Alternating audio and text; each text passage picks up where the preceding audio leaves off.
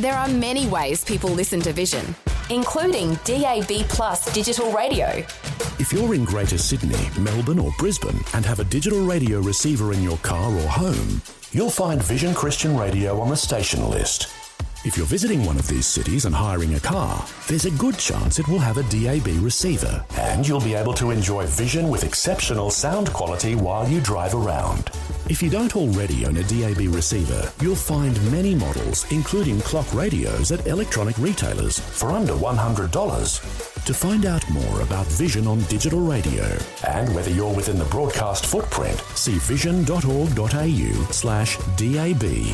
However, and wherever you listen to Vision, you can be sure that the announcers, programs, and music will help you look to God daily. Audio on demand from Vision Christian Media. Exploring faith and the future. Neil Johnson and Bible teacher Dr. Kameel Majdali. Well, there are some burning issues that we all are dealing with. The questions we ask Who am I? Why am I here? Do I have a purpose in my life? Kameel, these are burning questions that we do find answers to in this foundational document that we call the Bible. But let's talk about where we're getting our primary source of identity from in our family environment. Okay, Neil, thank you for that. It's actually true. Today, people are pondering the issue of their identity. In times gone by, like our grandparents' age or even parents' age, they were too busy trying to make a living and get ends to meet or digging themselves out of the depression to sit around in the cafe sipping cappuccinos and wondering about identity. Now, this is an issue. Can I just say, first of all, we do, in a sense, have multiple identities, but it doesn't necessarily make us dysfunctional or double minded. One of the chief, in fact, the chief issue or source of identity will be our families because our family gives us so much of who we are. They give us our name, they give us our DNA, they give us our heritage.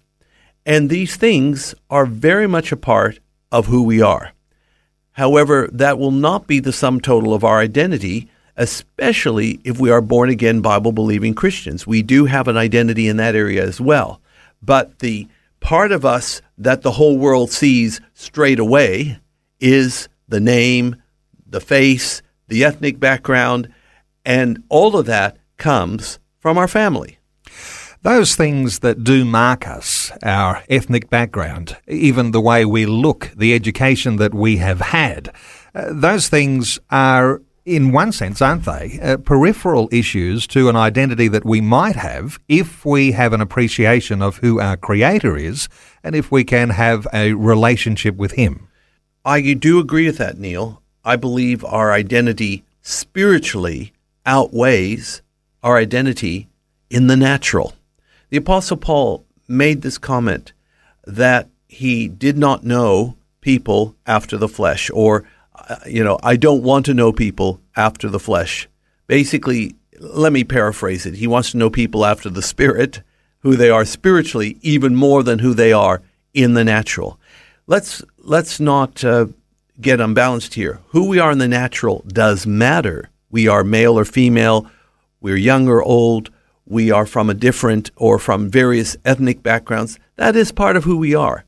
But what matters the most, and the thing that's going to give us the greatest expression of life and fulfillment, is our spiritual identity.